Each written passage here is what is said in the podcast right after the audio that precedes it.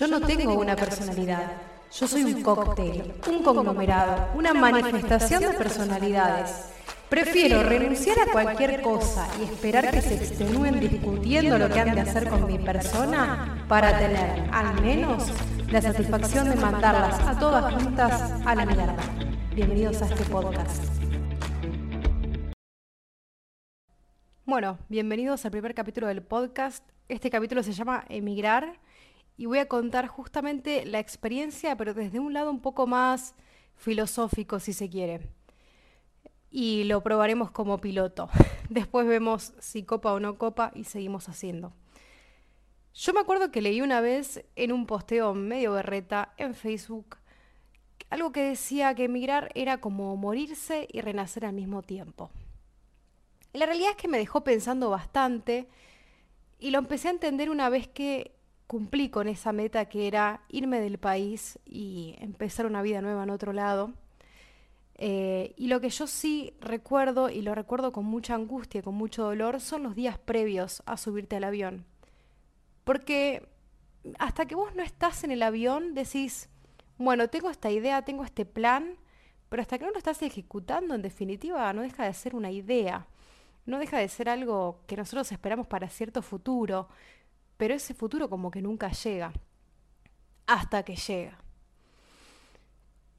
Esos días previos eh, en donde vos te vas encontrando con tu familia, con tus amigos, son todas despedidas y pareciera que suena bastante lindo y bastante feliz desde un lado, pero la realidad es que cuando estás por emigrar, al menos yo, tenía un nudo en la garganta que era gigante, que todo el tiempo, ante cualquier comentario que alguien me hacía, tenía ganas de llorar y quería poder dejar que esas lágrimas se escapen tranquilas y dejar esa emoción fluir, pero tampoco querés amargar al otro. Entonces todos esos días previos son, yo los viví como un verdadero infierno, ¿no?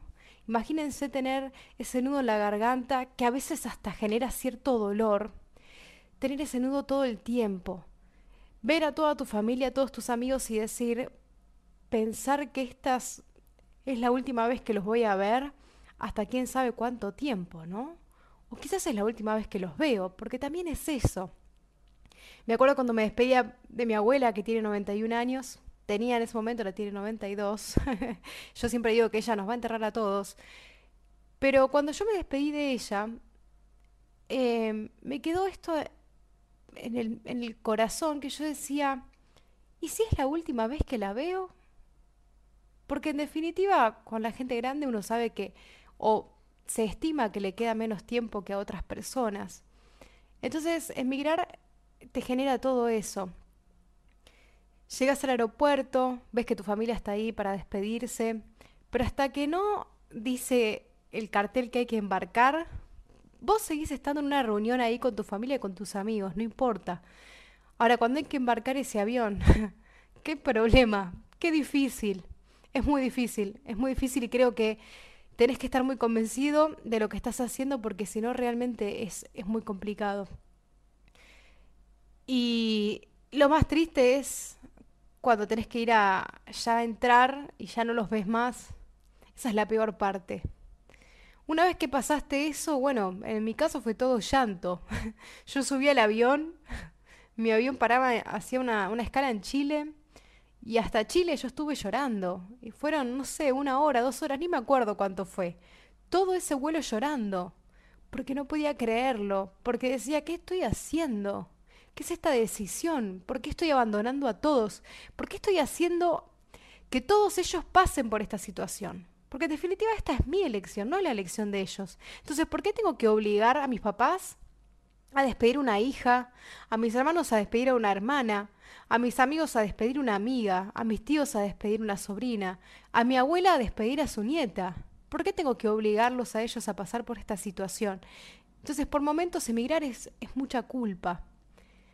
Y es como si te estuvieses muriendo, porque todos se despiden de vos. Y realmente es triste porque vos sos consciente de esa despedida. Porque cuando vos te morís, bueno, te morís, ya está. Vos ni te enterás qué es lo que pasa. Va, creo, no sé. Pero cuando vos emigrás, que vos te vas de la vida de ellos, vos te das cuenta de todo lo que está pasando y ellos también. Y cuando llegas al país nuevo, que en mi caso fue Alemania, fue como un renacer. Porque yo sentí mucha felicidad de repente. Felicidad por la aventura, por lo nuevo, por lo que me deparaba el destino, por la capacidad de elecciones que había, por el abanico de posibilidades. Porque el mundo te empieza a parecer que es más chico. Y también que es más grande.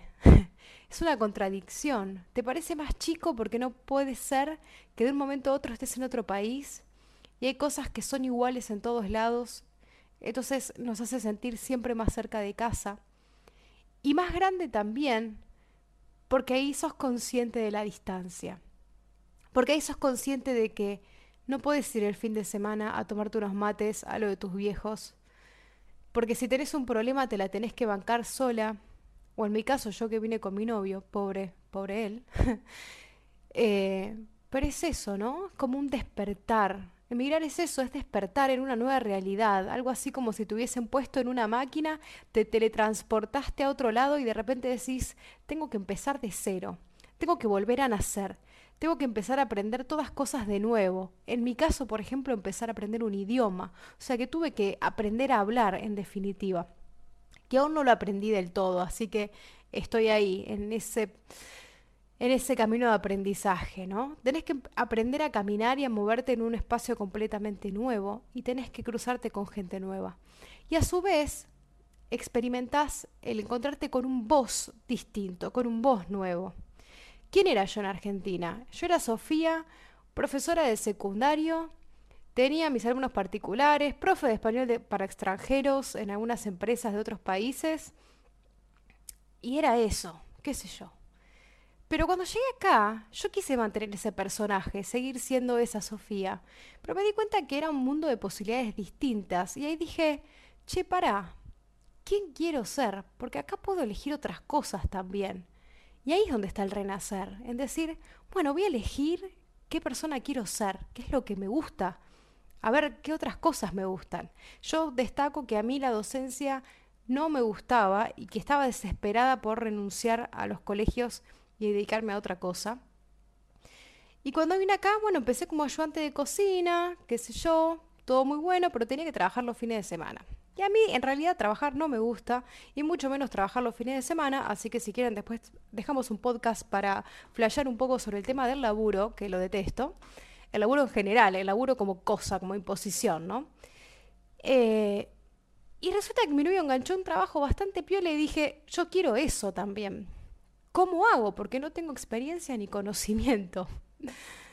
Bueno, lo invento. Ya está.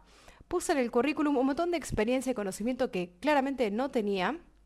Y ahí descubrí que era una gran actriz de Hollywood y no puedo creer que no me han descubierto todavía. Eh, y tuve mi primera entrevista en el ámbito empresarial. Yo les voy a ser sincera y soy bastante frívola, pero lo que yo quería era vestirme con ropa linda e ir a oficinas porque nunca había tenido esa experiencia. Y quería ver cómo era esta Sofía ejecutiva. Así que me empilché, me fui a la entrevista de trabajo y les vendí un personaje increíble. Dije, voy a agarrar todo mi gran conocimiento que tengo de literatura. Va, gran, gran o poco, lo que tengo, más o menos, de conocimiento de literatura y lo voy a poner en práctica acá y voy a crear a la heroína de mis novelas y voy a crear ese personaje que siempre quise ser.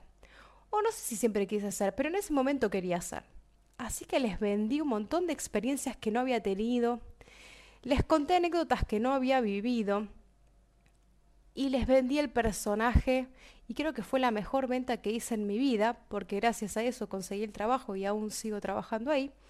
Y después, bueno, después en el día a día tenía que demostrar que sabía hacer eso que yo había dicho que sabía hacer. Pero bueno, eso ya era otro tema, ¿no? Y quedaba para el futuro. Yo siempre digo, bueno, que este quilombo se arregle el futuro el día de mañana y después vemos cómo lo solucionamos. Y ahí me di cuenta justamente de eso y retomo un poco la idea eh, que dije al principio, de que emigrar es morirse y renacer. Morirse de manera simbólica, porque obviamente uno sigue estando en carne y hueso, pero es como si mataras de a poco toda esa vida que tenías. Yo maté a esa Sofía docente, a esa Sofía que vivía en tal departamento, en tal lado, vendí mis cosas, desaparecí de la vida de mis padres, de mis hermanos, de mis amigos. Por supuesto que tenemos un contacto, pero distinto ahora. Y esa vida es como que quedó o en un presente eterno o en una pausa, en cierta pausa. Que no sé si en algún momento la voy a retomar o en algún momento apretaré el botón de decir, bueno, lo paro por completo y cambio, ¿no? Y le doy play a algo nuevo. Por ahora estoy viviendo como si fuese una especie de secuela, una cosa distinta, parte de otra saga. Y me está gustando la experiencia. Y ahora yo quería ser la Sofía oficinista, el día de mañana no sé qué quiero ser, pero me di cuenta de que emigrar te presenta que el mundo es, es realmente un mundo, valga la redundancia, de posibilidades. Y entre esas posibilidades, uno puede morir cuantas veces quiera de manera simbólica y renacer cuantas veces quiera, pero ya no de manera simbólica. Renacer lo hablo en todos los ámbitos y en todos los aspectos, de todas las maneras. Uno puede elegir qué personaje quiere ser, qué aventuras quiere vivir, qué historia quiere contar. En definitiva, somos eso, los protagonistas de nuestras propias novelas, por más berretas que parezcan a veces, mi novela es bastante chonga, pero es mi novela y al fin y al cabo yo soy la protagonista de esta novela, pero también soy la escritora. Y puedo elegir que este personaje medio estrambólico que es Sofía vaya viviendo distintas cosas. Y que en este momento, esta personalidad mía que me está dominando en este momento, está eligiendo esto. Así que yo no sé si recomiendo emigrar o no. Lo que sí les puedo decir es que morirse es terrible, pero que renacer es hermoso. Muchas gracias.